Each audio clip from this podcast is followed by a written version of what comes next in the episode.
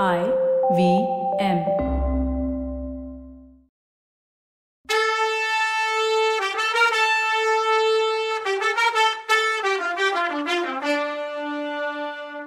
வணக்கங்க. நான் கவிதா பேசுறேன். வெல்கம் டு கதை பாட்காஸ்ட் சிவகாமியின் சபதம் இது எபிசோட் நம்பர் தொண்ணூத்தி எட்டு. இந்த எபிசோடோட டைட்டில் நான் சொல்றது தான் புலிகேசி கேட்பாரு வேற என்ன இருக்கு மாமல்ல நான் சொல்றதுக்கு? ஆயனரோட சிற்ப திறமையும் சிவகாமியோட நடன திறமையும் இமயத்திலிருந்து இலங்கை வரைக்கும் பரவி இருக்கு. அப்படிப்பட்ட சிவகாமிய அந்த வாதாபி ராட்சசன் கொண்டு போயிட்டான்னா அதை விட பல்லவ வம்சத்துக்கு வேற என்ன அவமானம் வேணும்? அப்படிப்பட்ட அவமானத்தை சகிச்சுக்கிட்டு உயிரோட இருக்கதை விட போர்க்களத்திலேயே என் உயிர் போயிருந்தா எவ்வளவோ நல்லா இருக்கும்னு சொன்னாரு மகேந்திர சக்கரவர்த்தி. அப்பா இப்படி எல்லாம் பேச வேணாம். உங்களுக்கு உடம்பு குணமானதும் உங்ககிட்ட சொல்லிட்டு கிளம்புறதுக்கு நானும் தளபதியும் ரெடி பண்ணிட்டு இருக்கோம்னு சொன்னாரு மாமல்லர். என்ன தயார் பண்றீங்க? அப்படின்னு கேட்டாரு மகேந்திர பல்லவர். படை திரட்டி சேர்த்துருக்கோன்னு சொன்னாரு மாமல்லர். புத்திசாலிங்க தான். படைகளோட போனா சிவகாமியும் கொண்டு வர மாட்டீங்க? நீங்களும் திரும்பி வர மாட்டீங்கன்னு சொன்னாரு மகேந்திரர். மாமல்லர் ஆச்சரியத்தோட அப்பா என்ன செய்யறது? உங்களோட யோசனை என்ன? அப்படின்னு கேட்டாரு. பரஞ்சோதியையும் சத்ருகண்ணனையும் கூப்பிட்டுக்கிட்டு வா. என்னோட யோசனையை சொல்றேன்னு சொன்னாரு மகேந்திரர். அதுபடியே மாமல்லர் பரஞ்சோதி சத்ருகண்ணன் இவங்க அன்னைக்கு சாயந்தரம் சக்கரவர்த்தி கிட்ட வந்தப்போ அவர் தன்னோட ஐடியாவை சொன்னாரு. பரஞ்சோதியும் சத்ருகண்ணனும் மாறுவேஷம் போட்டுக்கிட்டு வாதாபிக்கு போய் சிவகாமியை கூட்டிட்டு வரணும். அப்படிங்கிறது தான் என்னோட யோசனை. அப்படி திருட்டுத்தனமா போய் சிவகாமியை கூட்டிட்டு வர்றது பத்தி முதல்ல மாமல்லருக்கு யோசனை தான். அவர் அதை மறுத்தாரு. திருட்டுத்தனமா கூப்பிட்டுட்டு போயிருக்காங்க அவளை. அதே மாதிரி திருப்பி கூட்டிட்டு வர்றதுல தப்பு இல்லைன்னு சொன்னாரு மகேந்திரன் அதோட அப்படி ஒரு தடவை வாதாபிக்கு போயிட்டு வந்தா அப்புறம் அவங்க வாதாபி மேல பகிரங்கமா படையெடுத்து போறதுக்கும் ஈஸியா இருக்கும்னு சக்கரவர்த்தி சொன்னார். வாதாபி மேல படையெடுக்கிற யோசனை மகேந்திர பல்லவருக்கும் இருக்கிறது தெரிஞ்சதும் மாமல்லருக்கு சந்தோஷமா இருந்துச்சு.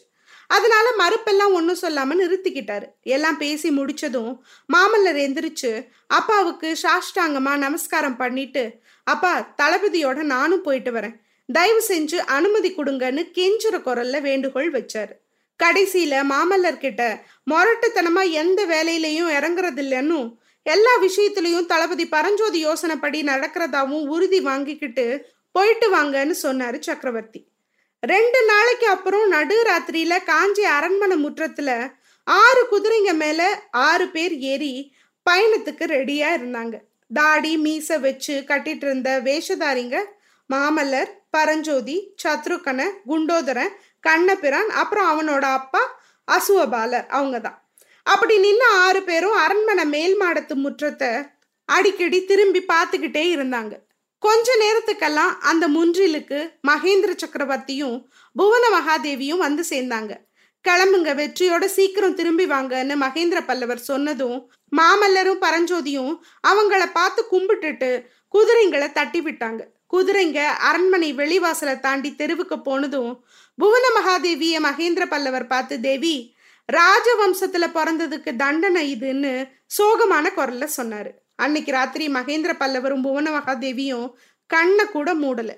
அரண்மனை மேல் மாடத்துல வெள்ளி நட்சத்திரங்களை அள்ளி தெளிச்சிருந்த வானோங்கிற கூரைக்கு கீழே உட்காந்து போனதையும் எதிர்காலத்தை பத்தியும் பேசிட்டு இருந்தாங்க. தேவி என் வாழ்நாள்ல கடைசி காலத்துல இப்படி எனக்கு ஆசாபங்கம் வரும்னு நான் எதிர்பார்க்கவே இல்லை. என்னோட கனவெல்லாம் செதஞ்சு போயிடுச்சு.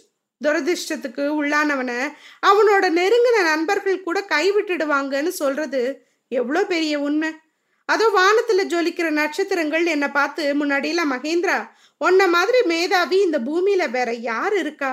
உன்ன மாதிரி தர்மவான் குணபரன் சத்ருமல்லன் கலைப்பிரியன் வேற யார் இருக்கான்னு புகழ் மாலை பாடுறது வழக்கம். இப்போ அதே நட்சத்திரங்கள் என்னை பார்த்து கண்ணை சிமிட்டு கேலி சிரிப்பு சிரிக்குது. மகேந்திரா கர்ப்பபங்கம் போதுமா? அதாவது உன் செருக்க திமிரை உடைச்சது போதுமா? உன்னோட சகலகலா சாமர்த்தியம் எல்லாம் விதியோட முன்னாடி பொடி பொடியா போனதை பாத்தியான்னு கேக்குது. மகேந்திரரோட உடம்பும் மனசும் ரொம்ப நொந்திருந்துச்சுன்னு சக்கரவர்த்திக்கு தெரியுங்கிறதால அவர் மனசை புண்படுத்த வேணான்னு நினைச்சாங்க அவங்க. ஆனாலும் அவங்கள அறியாம சில வார்த்தைங்க அவங்க வாயிலிருந்து வெளிவந்துச்சு. பிரபு நாமா பண்ணிக்கிற விஷயங்களுக்கு விதி என்ன பண்ணுன்னு கேட்டாங்க. இதை கேட்ட மகேந்திர பல்லவர் சோகமா ஒரு சிரிப்பு சிரிச்சார். மனுஷங்களான நாம எவ்வளோ சாமர்த்தியமா வேலை பண்ணாலும் விதி குறுக்க விழுந்து எல்லாத்தையும் கெடுக்கத்தான் செஞ்சுடுது. என்னோட விஷயத்துல அது சிவகாமியோட ரூபத்துல வந்ததுன்னாரு. ஆமா அந்த ஏழை அப்பாவி பொண்ணு மேல ஏன் பழி போடுறீங்க? அவ என்ன பண்ணுவான்னு இறக்கப்பட்டு சொன்னாங்க புவன மகாதேவி. பொண்ணுக்கு பொண்ணு பறிஞ்சு பேசுற அது நியாயம்தான். ஆனாலும் ஆயனர் மகளால தான் நான் நினைச்ச விஷயங்கள் ஒன்றும் நடக்கலை. சிவகாமி கிட்ட இருந்து மாமல்லனை பிரிச்சு வைக்க நான் எவ்வளவோ முயற்சி பண்ணேன். அதுக்காக என்னெல்லாமும் சூழ்ச்சியும் தந்திரமும் பண்ணேன். நான் செஞ்ச சூழ்ச்சியும் தந்திரமும் இந்த விஷயத்துல புஸ்ஸுன்னு போச்சு. விதியும் நீங்க என்ன நினைச்சீங்களோ அதைத்தானே நிறைவேற்றி வச்சுது. அந்த பொண்ணு கிட்ட இருந்து மாமல்லனை பிரிக்க நீங்க எத்தனையோ வேலை பண்ணீங்க. விதி நீங்க நினைச்சதுக்கு உதவி பண்றேன்னு வந்து அவளை வாதாபிக்கே கொண்டு போயிடுச்சு. அப்படி இருக்கும்போது அவளை தேடி கூட்டிட்டு வர நீங்க ஏன் முயற்சி பண்ணணும்? உங்க விஷயம் ஒன்றும் எனக்கு புரியலையே நாங்க புவன மகாதேவி தான் அப்பவே சொன்னேனே. பழமையான பல்லவ வம்சத்துல பிறந்ததுக்கான தண்டனை இது. சிவகாமியை திரும்ப கூட்டிட்டு வரலன்னா பல்லவ வம்சத்துக்கே என்னன்னைக்கும் தீராத அவமானம் வரும். புலிகேசி நான் காஞ்சியில பல்லவனை தோக்கடிச்சு ஊருக்கு வந்தேன்னு பெருமை பீத்திக்குவான். சிவகாமி வாதாபியில இருந்தான்னா புலிகேசி பெருமை பீத்துறது தான் நெஜம்னு உலகம் நம்பும். சிவகாமியோட புகழ் ஏற்கனவே இலங்கையிலிருந்து கன்னியாகுப்ஜம் வரைக்கும் பரவி இருக்கு. மாமல்லபுரத்து சிற்பங்களையும் சிவகாமியோட நடனத்தையும் வந்து பார்த்துட்டு போகணும்னு நானே ஹர்ஷவர்தனருக்கு ஓலை அனுப்பியிருந்தேன். அப்படிப்பட்ட சிவகாமி வாதாபியில சிறையில இருந்தா உலகம் என்ன நினைக்கும்? பல்லவ வம்சத்துக்கு அதை விட என்ன கெட்ட பேர் வேணும்னு கேட்டாரு மகேந்திரர்.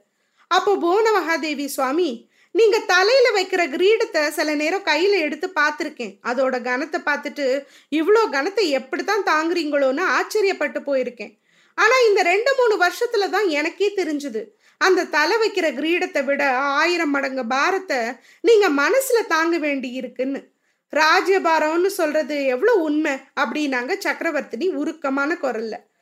தேவி ஒரு காலத்துல அந்த பாரத்தை நான் ரொம்ப சந்தோஷமா தாங்கினேன். ஆனா அதுவே இப்போ தாங்க முடியாத பெரிய பாரமா என் நெஞ்சு அமுக்குது. தேவி மூணு வருஷத்துக்கு முன்னாடி வரைக்கும் நான் ஆகாச கோட்டை கட்டிட்டு இருந்தேன். ஆமா காஞ்சி கோட்டையை அலட்சியம் பண்ணிட்டு நான் மணக்கோட்டை கட்டினேன். இந்த பூமியை சொர்க்க பூமியா பண்ணிடணும்னு நினைச்சேன். என் முன்னோர்களை எல்லாம் மனசுக்குள்ள திட்டுனேன். வீணா தங்களோட வாழ்நாள் எல்லாம் சண்டையிலையும் போர்லையும் ரத்த களரிலையும் அவங்க காலத்தை கழிச்சாங்களேன்னு வருத்தப்பட்டேன். மாமல்லபுரத்துல எல்லா மதங்களுக்கும் அழியாத கற்கோயில்கள் கட்ட ஆரம்பிச்சேன். கோயில்லாம் கட்டி முடிச்சதும் ஹர்ஷனையும் புலிகேசியும் கூப்பிட நினைச்சிருந்தேன். இப்படி ஆகாச கோட்டையை நான் கட்டிட்டு இருந்தா அந்த சாளுக்கிய ராட்சசன் வந்து அதையெல்லாம் பொடி பொடி ஆக்கிட்டான். அவன் தொண்டர் மண்டலத்து கிராமத்துல வச்ச தீ சீக்கிரத்துல அணைய போறதில்லை. பல்லவர் பட வாதாபிக்கு போய் புலிகேசிய ஜெயிச்சால் ஒழிய பல்லவ நாட்டுக்கு வந்த அவமானம் தீராது. இது ஏன் காலத்திலேயே நடக்கலன்னாலும் மாமல்லன் காலத்திலேயாவது நடக்கணும்னு சக்கரவர்த்தி சொன்னாரு.